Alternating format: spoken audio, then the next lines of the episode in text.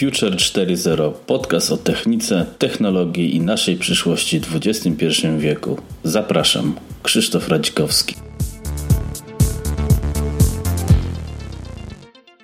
Witam Was w 11 odcinku Future 4.0 Hyperloop, czyli nowoczesnej powiedzmy kolejki, która ma zastąpić y, powiedzmy tradycyjne koleje. Na pewnych odległościach też um, transport lotniczy. Dotyczy się to też um, nie tylko ludzi, ale i transportu towarów. I za projektem oczywiście stoi Elon Musk, twórca SpaceX, Tesla, współtwórca, któremu generalnie można powiedzieć, że na ogół się wszystko udaje, więc miejmy nadzieję, że Hyperloop będzie sukcesem. Co więcej, nawet i w Polsce. Ostatnio jest coraz głośniej o Hyperloop, czyli kolejnemu pomysłowi Elona Muska, twórcy m.in. SpaceX, który nawet zaczyna być powiedzmy w mediach polskich podnoszony z racji tego, że na naszym lokalnym rynku działają firmy powiedzmy w obrębie tej technologii. Ogólnie rzecz ujmując Hyperloop y, opierać się ma lub będzie lub opiera się już powoli na transporcie publicznym ludzi i towarów w takich tubach, więc w tych tubach y, przemieszczają się kapsuły, powiedzmy wyobraźmy sobie to wymiennymi środkami, gdzie mogą być albo część pasażerska, albo część towarowa. Dzięki temu, mm, że jest to jakby odizolowane od y, normalnych warunków atmosferycznych, uzyskujemy dużo większe prędkości niż w tradycyjnych pociągach, nawet typu powiedzmy TGV. Odrzucamy całą komplikatę połączeń lotniczych, więc na pewnych odległościach Hyperloop ma się okazać bardziej wydajnym środkiem transportu niż samolot, a już na pewno kolej, ale oczywiście e, to tyczy się zadanych odległości.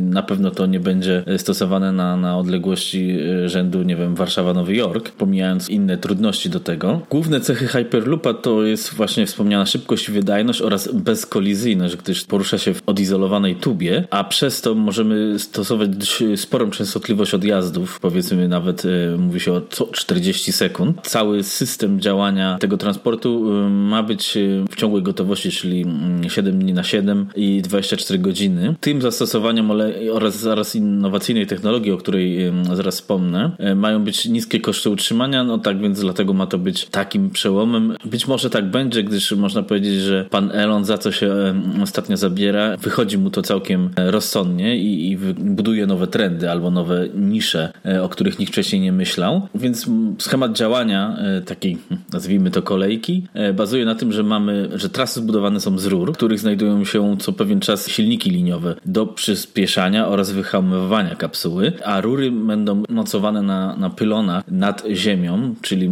wyobraźmy sobie, że można je powiedzmy wzdłuż autostrad postawić i nie trzeba e, kopać jakichś specjalnych tuneli, co na pewno obniży koszt, czy łatwiej jest coś zbudować na ziemi jednak niż pod, e, pod ziemią. Dzięki zastosowaniu właśnie tych osłon osłonięć w postaci rur, w których poruszają się te kapsuły. Odizolujemy się od warunków atmosferycznych, temperaturowych, tym podobnych. Pilony też mają uwzględniać e, ewentualne tolerancje i tak dalej, gdyż no, jednak przy takich prędkościach, jakie mają osiągać, nazwijmy wagoniki rzędu bodajże 1000 czy 1200 km na godzinę, no mała niedokładność może się skończyć e, sporym nieszczęściem. Co około 110 km e, mają być silniki liniowe, przynajmniej się mówi o silnikach liniowych, które będą jakby niwelować strat prędkości tej kapsuły, czyli będą utrzymywać ją na, na, na tym stałej poziomie, stałym poziomie prędkości, a dzięki obniżonemu ciśnieniu e, wewnątrz trasy, czyli tej tuby, będziemy jednocześnie jeszcze bardziej minimalizować straty prędkości, tarcie i tym podobne. No, to, to wszystko z jednym się pokrywa. Będzie to też możliwe dzięki temu, że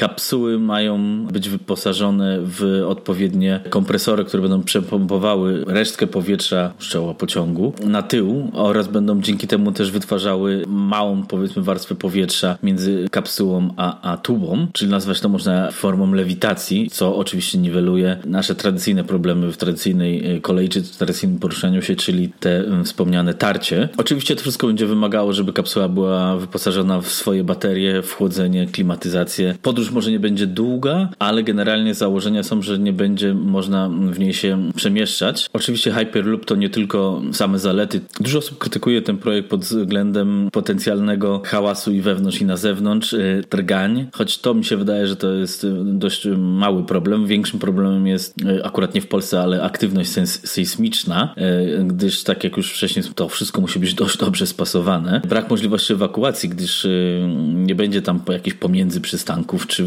w ogóle jak się zewakuować z kapsuły, która jedzie, porusza się 1200 km e, na godzinę, więc to jest na pewno ciekawy problem do rozwiązania. Aczkolwiek, jak już wcześniej też wspominałem, pan Elon potrafi rozwiązać tym podobne problemy. Oferuje nam w zamian, e, mam tu przykładową trasę Melbourne-Sydney, w przypadku Hyperloop planowany 55 minut, gdzie pociąg e, ten, ten dystans przebywa w ponad 3 godziny. Samolot 4,5 godziny. W samolocie nie możemy zapomnieć, że trzeba uwzględnić odprawy i tym podobne rzeczy.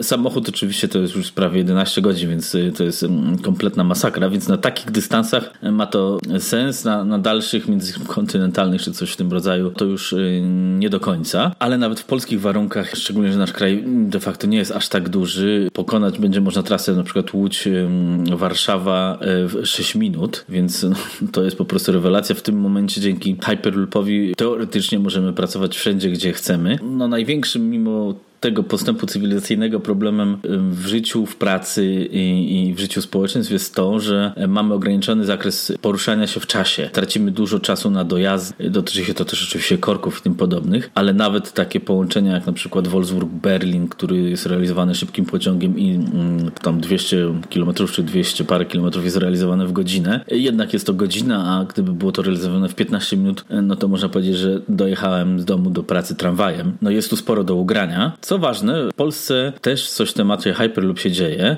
Między innymi należy wspomnieć Hyper e, Poland. Zespół składający się z około 30 osób, który buduje i roz, rozwiązuje problemy i stwarza rozwiązania dla Hyperloop. Między innymi kapsuły, dworce, kompresory. Brał udział też w Hyperloop Pod Competition. Też ostatnio wspomniane e, budowa ewentualnej trasy testowym torem koło Jaworzna, czy w samym Jaworznie. To jest inicjatywa Euroloop. Na sam koniec chyba warto też powiedzieć, że Hyperloop jest e, formą rewolucji, ale jest to też rozwinięcie, można powiedzieć, pomysłu banalnej poczty pneumatycznej. W XIX wieku wyewoluowała takie malutkie projekty jak Pneumatic Transit, to było w Nowym Jorku niecałe 100 metrów trasy, czy Crystal e, Palace w Londynie, pół kilometra trasy, gdzie kolej pneumatyczna operowała regularnie. No oczywiście to były inne problemy też technologiczne i, i tym podobne. Generalnie idea jest sporym rozwinięciem tego typu podejścia i na pewno jest bardzo ciekawa w połączeniu to ewentualnie Hyperloop powiedzmy z jakimiś kapsułami dla, dla e, wiadomo w tym momencie Tesli. No, umożliwiłoby nam to przemieszczenie się w bardzo wygodny sposób. Zaletą Hyperloopa jest eliminacja problemów kontroli na lotniskach i tak dalej. No jednak jeśli coś będzie się poruszało w zamkniętej przestrzeni i nie będzie możliwości ewakuacji pomiędzy danymi przystankami, no jakaś kontrola będzie musiała być.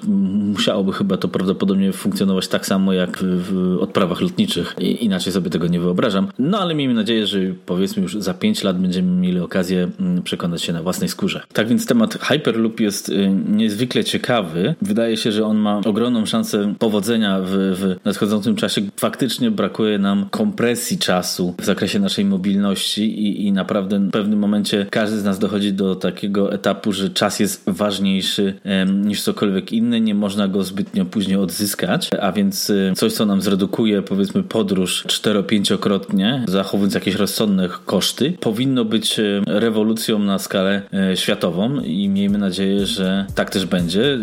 Dziękuję za wspólnie spędzony czas. Zachęcam do subskrypcji oraz oceny podcastu na platformie iTunes. Notatki do odcinka znajdziecie na stronie krzysztofradzikrowski.com.